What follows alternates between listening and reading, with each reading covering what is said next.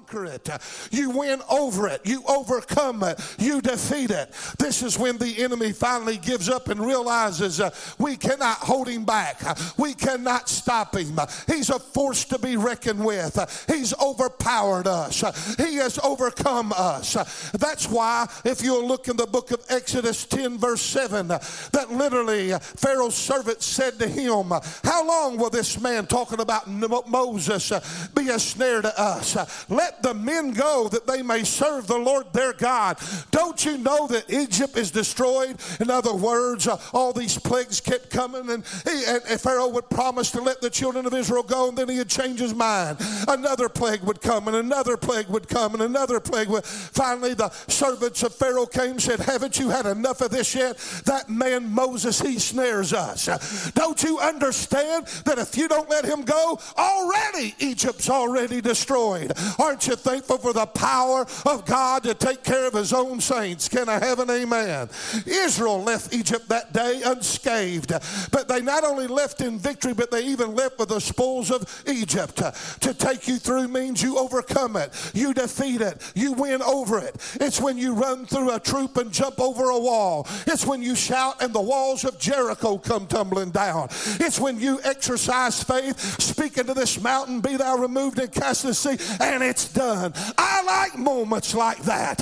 I like the victory of the church. I like when we have the Holy Ghost just fall and whatever you speak, it seems to happen. And the anointing of the Holy Ghost is there to see you through whatever you're going through. But however, to bring you out means your deliverance is speaking about a bondage, a restraint, a captivity, an enslavement, or a stronghold or a hindrance. It's speaking of a time that you were restrained or you were kept back from your intended purpose and your intended goal. I don't know how many of you have ever been there, but I've been there. I've been there when I've done my best, done my best to serve the Lord, but found myself in some hard places. There's been times I've been held back, I've been pushed back, I've been pushed down, I've been bruised, I've been battled. Come on, somebody. Hello, my son of a.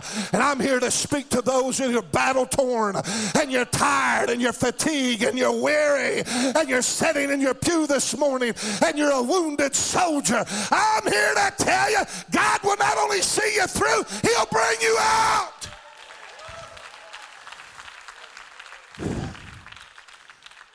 Hallelujah. This means always also that it kept you from doing what you were wanting to do and kept you from being who you wanted to be. And I want to tell you, it means that you were hindered in life, that you were held back from your performance or your potential.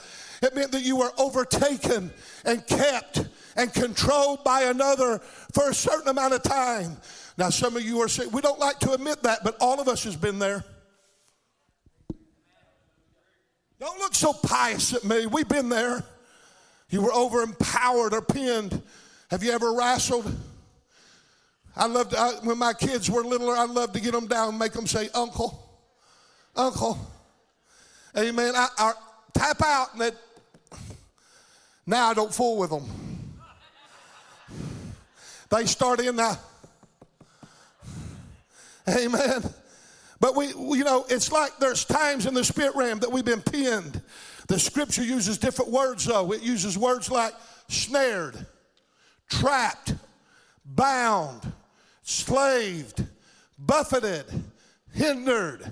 And even though David reflects on God's promise to deliver his people from danger, Yet it also warns us of the possibility of Satan to try to deceive, distract, and misdirect us to where we can become snared and cause, our li- cause us to live beneath the privileges of our victory. I don't have to tell us and remind us here this morning that the devil is crafty. He's deceiving, and he's called the father of all lies. He has principalities and powers and rulers of darkness and spiritual wickedness in high places out fighting us and opposing us, trying to enslave us and entrap us. First Peter 5 and 8 says, Be sober, be vigilant, because your adversary, he's an adversary, he's the devil. He walketh around was like a roaring lion seeking whom he may devour. John 10 10 says, That thief cometh not, but for one reason, to kill, to steal, and destroy. We know that God is able to bring us through. We know that there can be instant overcoming deliverance. We know that we can overcome, that we can break through, we can go over, we can defeat the enemy and his plans. We know that we are more than conquerors through Jesus Christ our Lord. The Bible even says in Psalms 119, verse 110, David, five Psalms earlier, says this The wicked have laid snares for me, yet I have not gone astray from your precepts. He said, There's been snares all around me, but I've not got into one of them. He said, There's been snares against me, but I've not fallen for their fallen as a prey. He said, I'm telling you, you're a great God and you've kept me and I've went through. I've won battle after battle after battle after battle, but get don't get too familiar with winning because the familiarity will kill you if you're not careful and you'll take the presence of God for granted and you'll let your guard down and if you're not careful you'll come ensnared. God help us.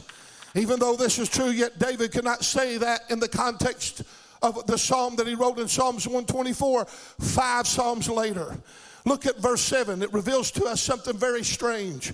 He said, Our soul is escaped as a bird out of the snare of the fowler. The snare is broken and we are escaped. This sounds so wonderful and exciting, and it is. But do we see the full application of this verse? I've never seen it in all of my years of study. David glorifies God for his deliverance. How many's been delivered here today? Would you give God a glory, a shout if you've been delivered? Yes. Ah, hallelujah. David glorifies God for his deliverance from the snare of the enemy. He even declares he has escaped. He said, "I've escaped it. I've come out of it. Come on, somebody. Have you ever come out of some rough stuff before? Of course we have. We've been through it. However, we need to also notice that it says that the snare was broken. Look at verse 7 again. Our soul is escaped as a bird. Out, he's talking about the spiritual realm. Our soul is escaped as the bird out of the snare of the fowler. The snare is broken and we are escaped. The ways of escape for David was by the breaking of the snare, which meant at one time he was captured, he was caught, he was controlled, he was enslaved and he was held captive. Now, I don't know about you, but we don't like to use those terminologies. But there's been times that you and I have been hindered in life. There's been times that you and I have found us losing a sense of, of ability or strength, and we wonder why. Because we've allowed a secret stronghold to be developed, and not knowing it, we got snared somehow. And there was a moment of time when we wasn't flowing like we should be flowing, and we wasn't doing what we should be doing and we wasn't making things happen the way they should be. How many of you have ever found yourself in a place like David? Yes, David was there. And even though David understood that he had a real enemy and a real adversary, he understood that there was plots, plans, schemes being made against him every single day. Listen to him throughout the book of Psalms. Psalms 38 and 12. They also who seek after my life. He said, they're seeking my life. They lay snares. Those who seek my hurt speak mischievous things and meditate deceits all day long. Listen to what he says in Psalm 64 and 5. They encourage themselves in evil plans. They talk about laying snares secretly against me. They say, Who will even see them? David says, The enemies never gave up on me, but he is constantly pursuing me, trying to buffet me, trying to snare me. David says they plot, they plan, they scheme, they seek to hurt me. He knew they were trying to kill his life. David even understood their intentions of harm upon him. He says they speak lies on me. They are mischievous and deceitful.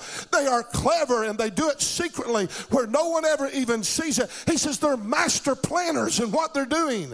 And even though David seen it and knew how much deception was involved, he seen that the enemy was real, he failed somewhere to stay sober, vigilant, and watchful and alert.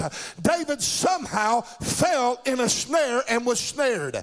In order for David to be freed, the snare had to be broken because he was caught up in that web, that web of deception. To escape means coming out of something that had you or held you captive. In other words, David was saying, I knew the enemy was after me. I even seen it in advance. And he makes a bold statement in Psalms 119, being a little bit overconfident and cocky, and said, They've laid many a snare, but I've not fell into them. I've kept your precepts. Look, I'm a mighty man of God. Look at what I've done for you, Lord. But five Psalms later, he's saying, Oh no, I've got caught in a web. I've got caught in a snare. I've got caught in a net. I've got caught in trouble. And somehow my anointing ain't breaking me through, God. I'm caught. I can't come out. I'm not going through. I'm held. I'm sitting here hindered and buffeted. Oh, God, help us. It was Paul that warned us as a New Testament church. 1 Timothy 3 and 7, he says, Moreover, he must have a good testimony from those that are outside. We got to have a good testimony to avoid falling into the reproach and the snare of the devil. Amen? We must understand that this happens all too often. We see people caught in snares all the time. That's why the Bible says in Ephesians 4 27, give no place to the devil. It can happen to anyone. And when I say anyone, I mean anyone. It doesn't take stupid or arrogant people to be snared. Look at David, a man after God's own heart. And yet he found himself in a snare. Some of the most brilliant minds, the wisest people on the face of the earth have been snared. Look at Solomon, the most wisest man in the world. He was snared. Paul was buffeted and hindered by Satan according to the testimony of his own lips. Matter of fact, Peter was snared. Jesus even said, Peter, when you are converted, strengthen the brethren. In other words, when you have a change of mind, when you repent and when you turn from where you're at, when you when you're back to yourself, when you get out of the snare, when you come out of the trap, strengthen your brethren. Amen. We don't have time, but we could go through the Bible and reveal how that even a big portion of the apostles and the early patriarchs, the fathers of our faith, many of them were snared. Amen. It can happen to anyone. It doesn't matter what position one may hold in the church. It can happen to the janitor and happen to the pastor. Come on, somebody.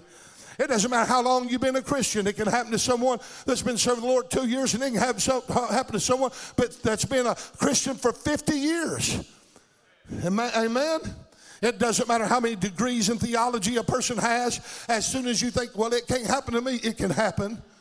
David, one minute's bragging that it didn't happen, the next minute he's crying out, oh, I'm in trouble. Look at what 1 Corinthians 10 12 says. Paul said, Wherefore let him thinketh that he stand, take heed lest he fall. Don't get overconfident, don't get cocky. Be watchful, be sober, because this enemy's real. He's mean, he's deceptive.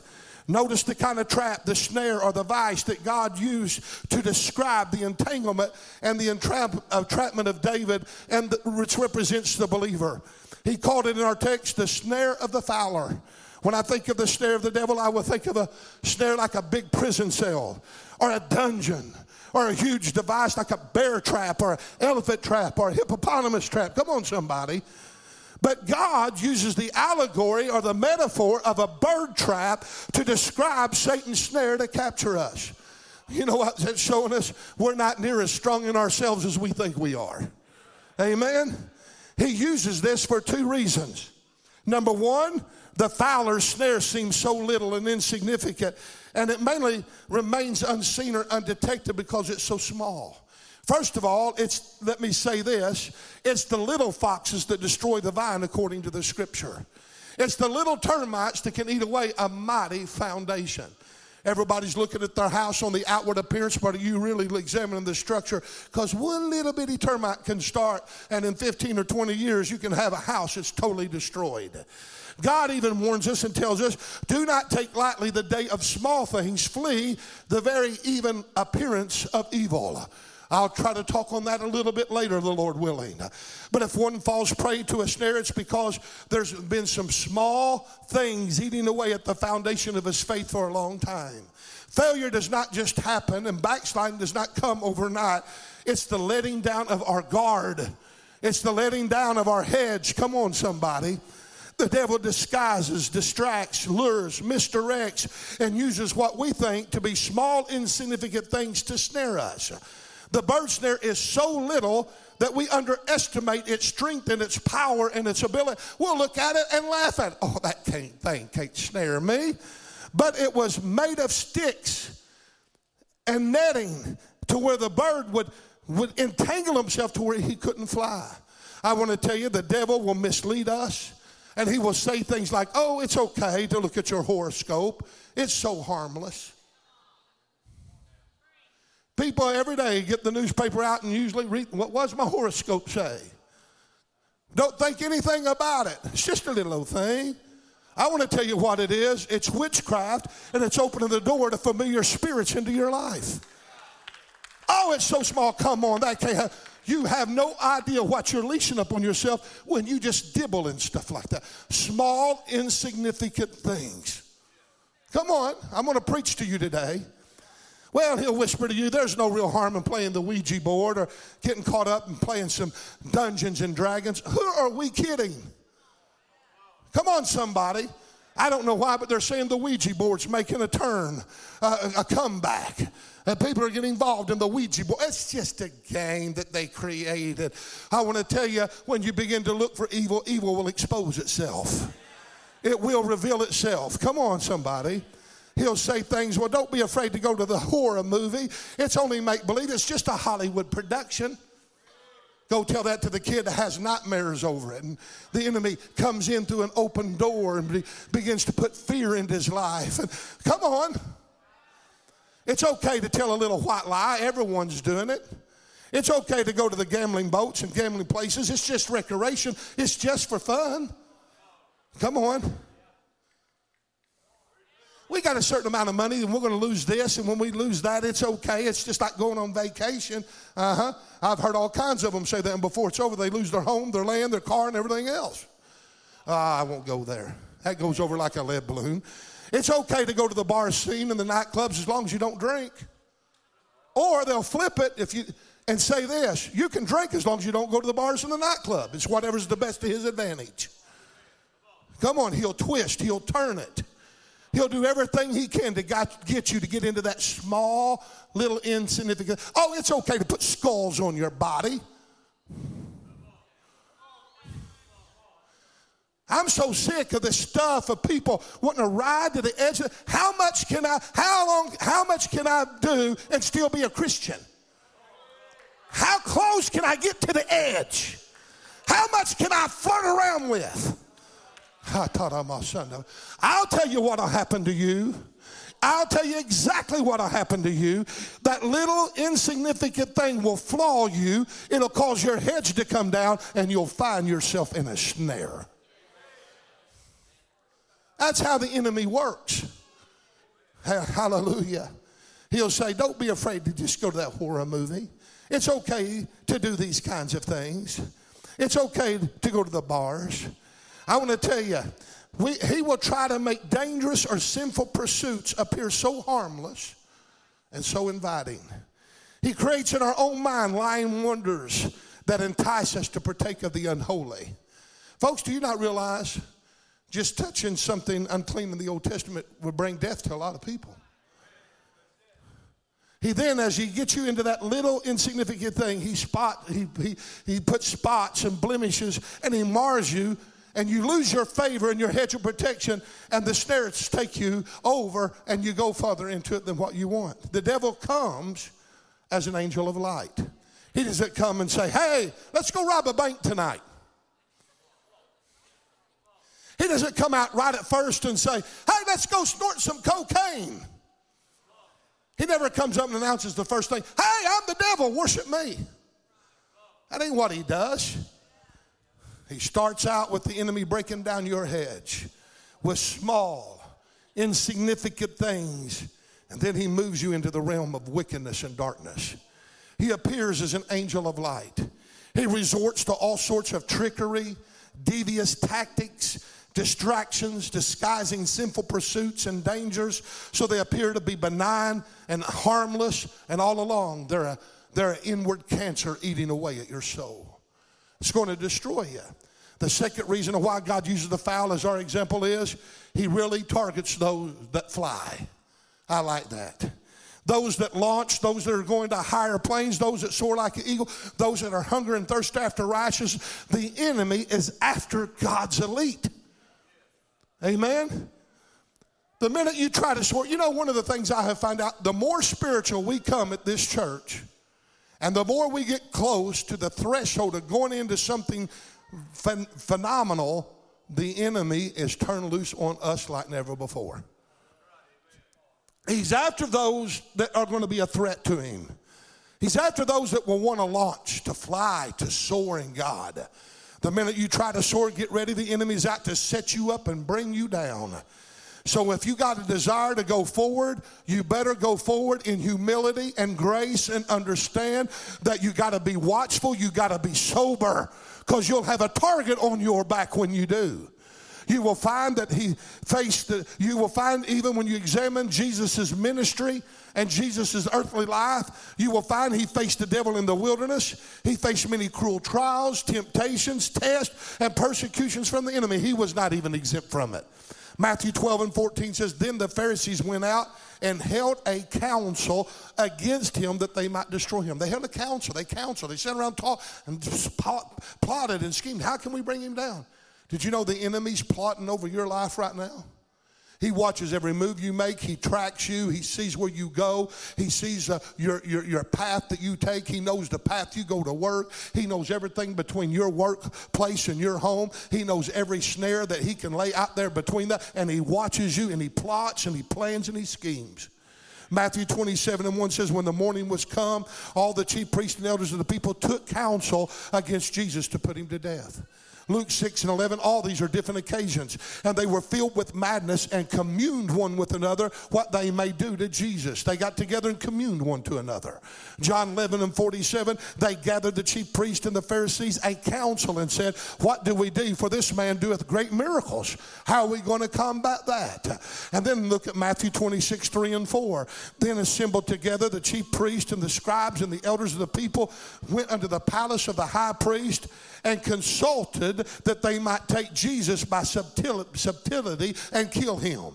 In other words, they got together, they consulted each other, they schemed, they plotted, they planned, and how they were going to kill Jesus Christ. They knew they could not murder him, so they tried to snare him and put blame upon him some way so that they could have him killed. But the problem was, Jesus never fell for it.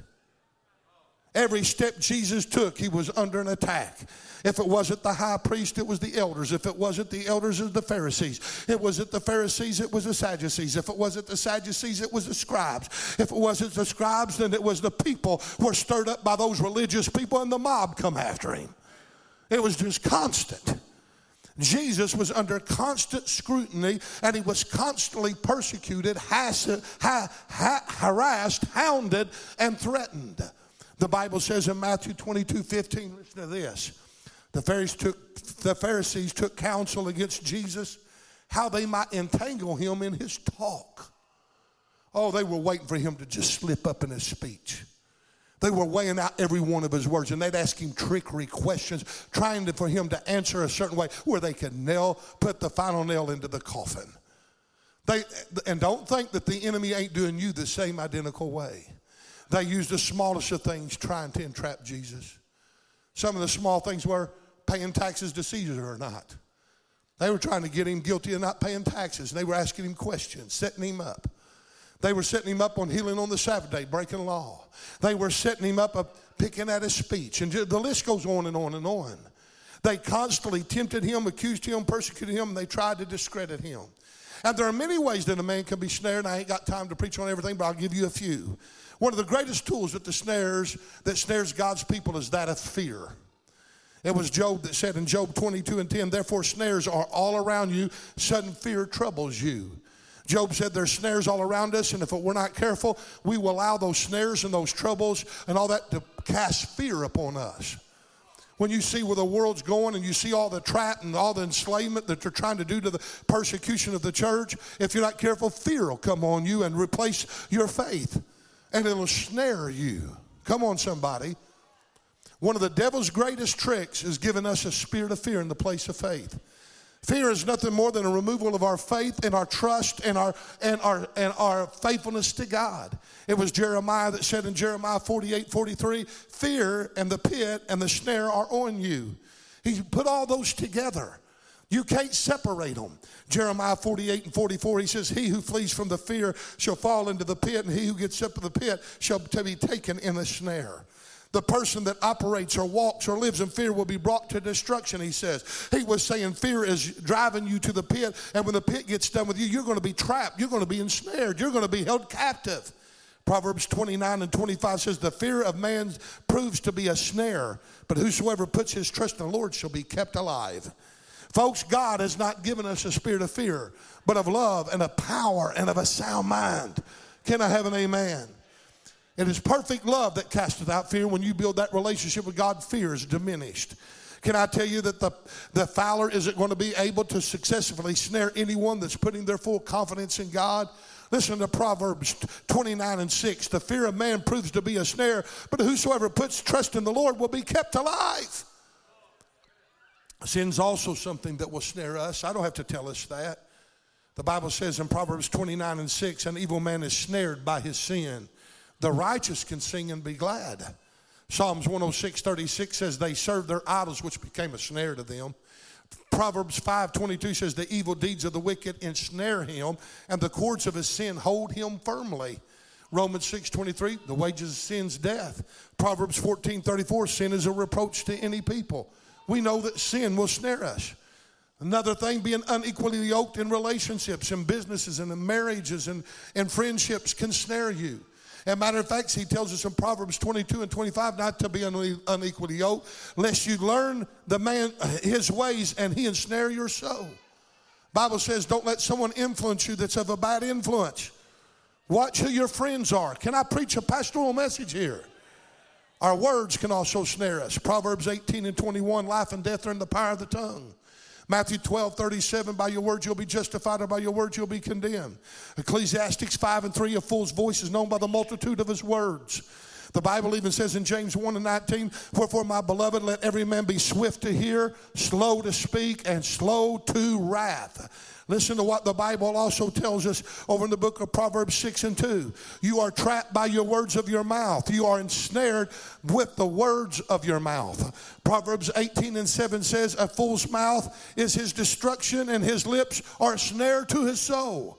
There are many, many other things that can snare us that some of us we don't even pay attention to. 1 Timothy 6 and 9, Paul warns us those who are determined to be rich, they'll fall in the temptation and the snare of the devil. And many foolish and harmful lusts shall drown men in perdition and ruin them in destruction. Just going after the things of the earth can put us in a snare. There's snares everywhere. They're all around us. There are traps, there's pits, there's snares that are strategically positioned by the enemy to try to capture every single one of us. And the truth of the matter is, we have many brothers and sisters that have fallen into those traps. And a lot of us think, well, who are they? Well, I want to tell you, I've been in one before.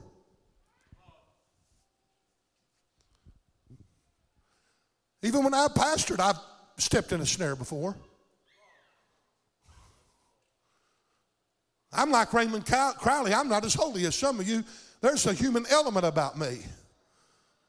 There's times I didn't see it coming. Shook my faith. Fear or anxiety.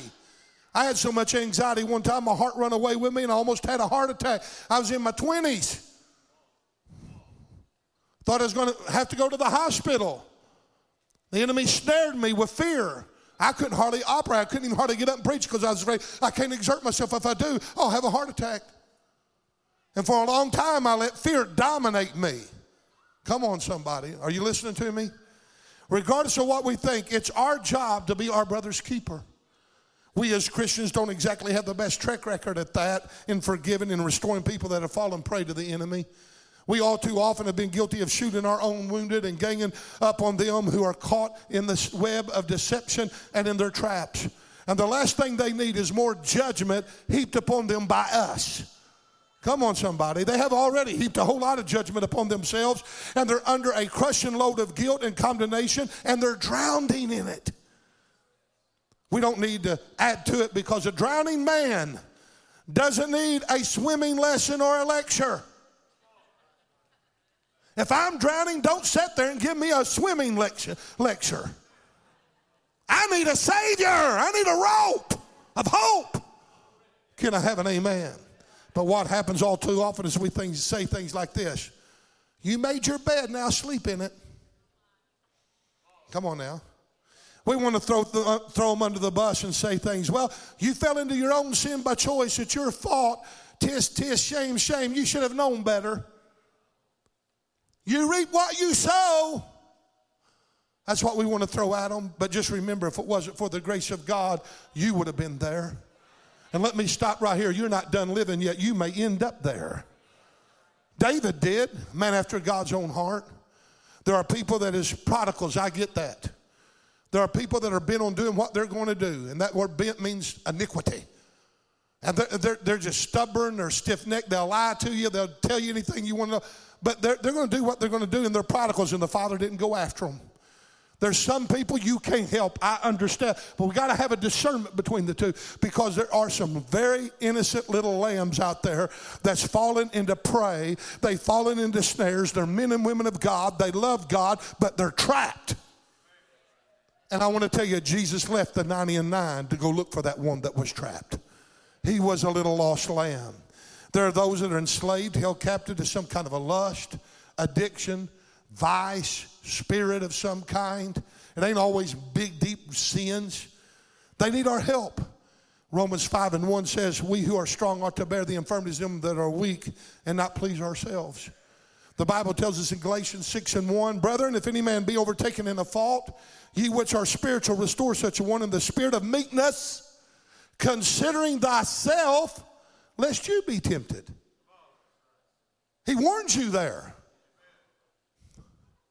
He said, buddy, you better do this in humility and grace. Don't be cocky and arrogant that you're better than everybody else and you're superior. There's something that God keeps ringing in every one of these servants, and that is that the palace of praise never needs to feel like the church that, uh, that is superior.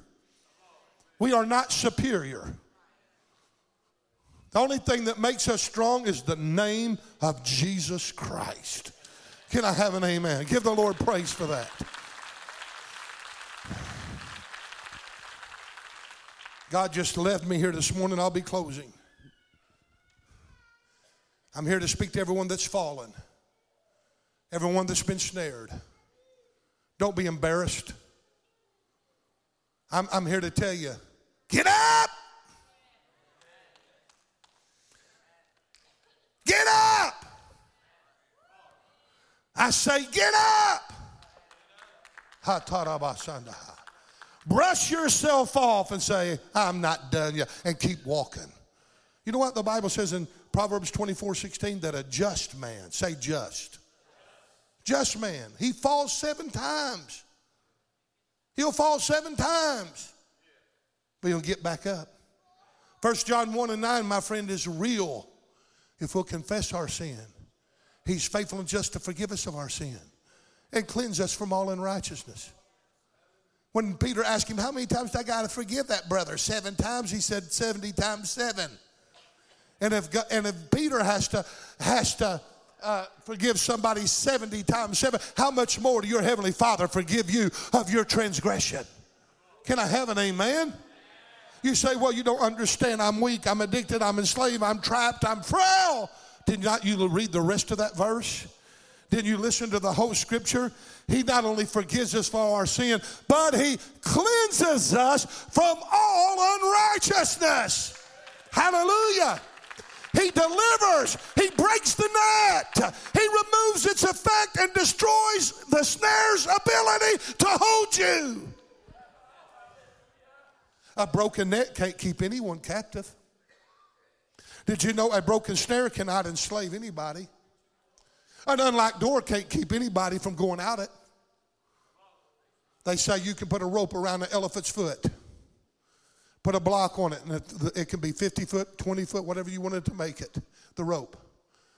Put that block out there, a, a boulder to where it can't hardly move.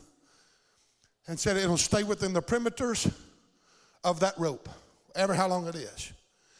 And they said you can keep him there for so many months and then go take the rope off And he will stay within the perimeter of that rope, not knowing that it's gone. God help us. Just like cattle, that's all I see these big old cows out in the middle of a field. And all is between them and escape is a little bitty wire with an electric current going through it. And they'll stay there, and even when the electric goes off, until they brush up against it by accident and find out it's not on, they'll stay in that field forever. That little old wire. Look how big they are. They talked about putting monkeys in a room. One monkey, they starved him. They put him in a room. The room had a tree in it with bananas at the top of the tree. And the monkey would run up the tree, grab a banana, and come down and start to eat it, and they'd take the banana away and they'd whip it. And it's starving. They haven't fed it nothing. The monkey, after a while, would get so hungry he'd run up the tree, get a banana, come back down, and eat it, start to eat it, and they'd whip it. And finally, it got to the point that he wouldn't even run up the tree to get the banana. They threw another monkey in there with him and with the same scenario where they starved it. That monkey ran up the tree, and when it did, the other monkey ran up the tree and grabbed a hold of it and pulled it down and whipped it. And I'm here to tell you that's just about the way the church operates. God help us. I'm here to give hope to those that are enslaved here today. You feel dirty and you feel unworthy and you're condemned and you got, you're not dirty and unworthy. You're a child of God that's caught in a snare, but that's not your destiny. That's not your end. That's not the end of your possibility. God's got a way of escape for you. You don't have to be hindered and caught off guard and snared, entrapped and overcome. Oh, God, help us. All I can say is what Psalms 91 and 3 says Surely he shall deliver thee from the snare of the fowler and from the pestilence, perilous pestilence. It's time to fly, old church. It's time to soar. It's time to take to the sky. It's time to fly high as God has designed us. It's time for you to launch, soar to the high places of God in Christ Jesus. Get out of your valley of despair and reach out, reach up, and grab a hold of God's unchanging hand. And listen to Isaiah 40 and 31. But those that hope in the Lord shall renew their strength. They will soar on wings of eagles. They shall run and not grow weary. They shall walk and they shall not faint. I say to this congregation, fly, fly, pour out your wings and fly. Soar, soar, launch, launch. The net's broken.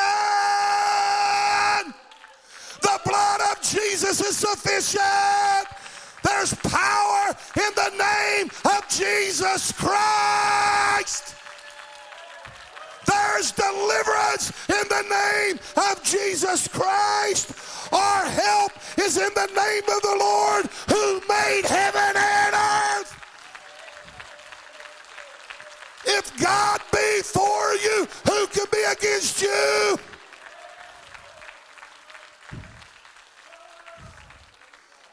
As old Raymond Crowley said, I don't know, I don't have a desire to sin.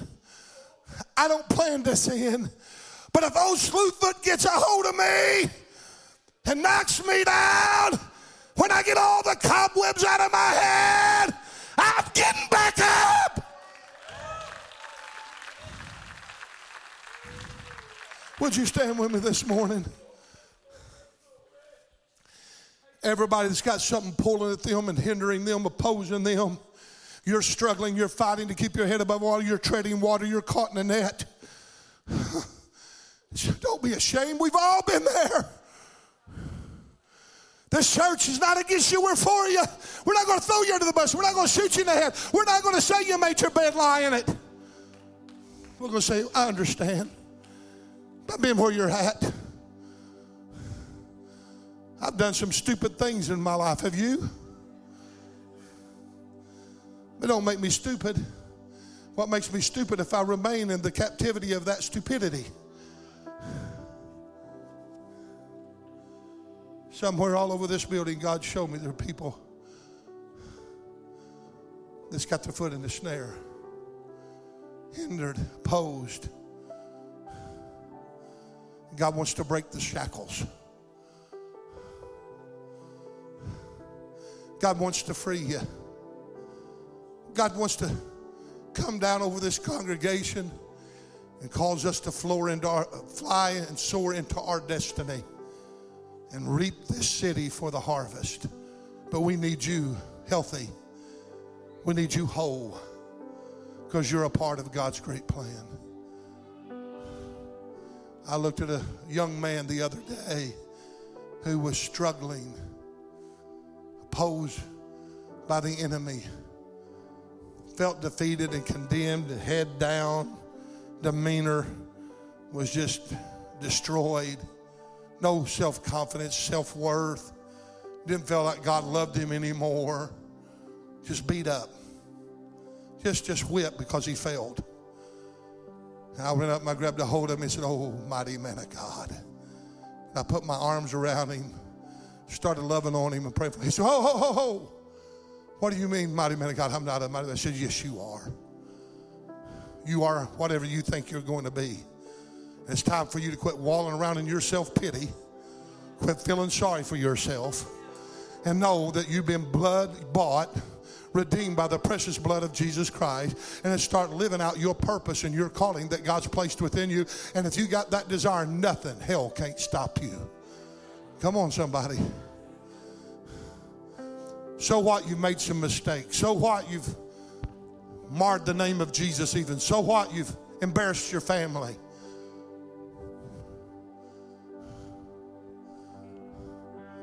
He that is without sin let him cast the first stone. He that saith he had no sin, he's a liar, and the truth ain't in him. There's nowhere in this building outside of the blood's covering where I could go up to somebody and say, Ha, you never, you never have sinned, or you, you know, you didn't have need of the blood of the Lamb. We all in need of the blood of the Lamb. We're all in need of forgiveness. Amen. And if you're here this morning, this is for you. It's your opportunity to overcome all this nonsense. You know, and here's what really irritates me about the enemy the way that transgressors feel about themselves, they think the whole church feels that same way about them. That's not true. We rejoice when you come back and come out of the snare. If we could break the snare for you, we would. But your help lies in the name of the Lord who made heaven and earth. Hallelujah. The King David was snared, but the snare was broken. And all the people that was with him come out rejoicing, saying, We have escaped. God's got a way of escape for you here today. I need you to come fastly, those of you that are struggling. Don't, don't waste time. We're going to lay hands on you and believe God. You're struggling with emotion. You're struggling with failure. You're struggling with spirits. You're struggling with temptation. You're struggling with whatever. It doesn't matter. Don't matter how deep it runs. Don't matter how far it goes. Folks, there's a lot more than this. God showed me. Oh man, this is your victory day. This is the day you're an overcomer. I need every one of my staff and my council and my and my uh, elders. I need you up here praying victory over them. I mean, laying hands on them and rebuking the enemy and breaking the net and praying forgiveness and cleansing upon them. You're hindered, you're opposed. God loves you. God ain't forsaken you. Oh, yeah.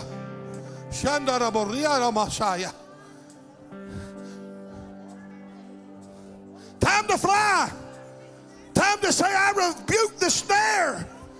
I resist the snare. I'm done with the snare. I'm done where I'm at. I'm coming out. I'm shaking myself. I'm done. In the name of Jesus.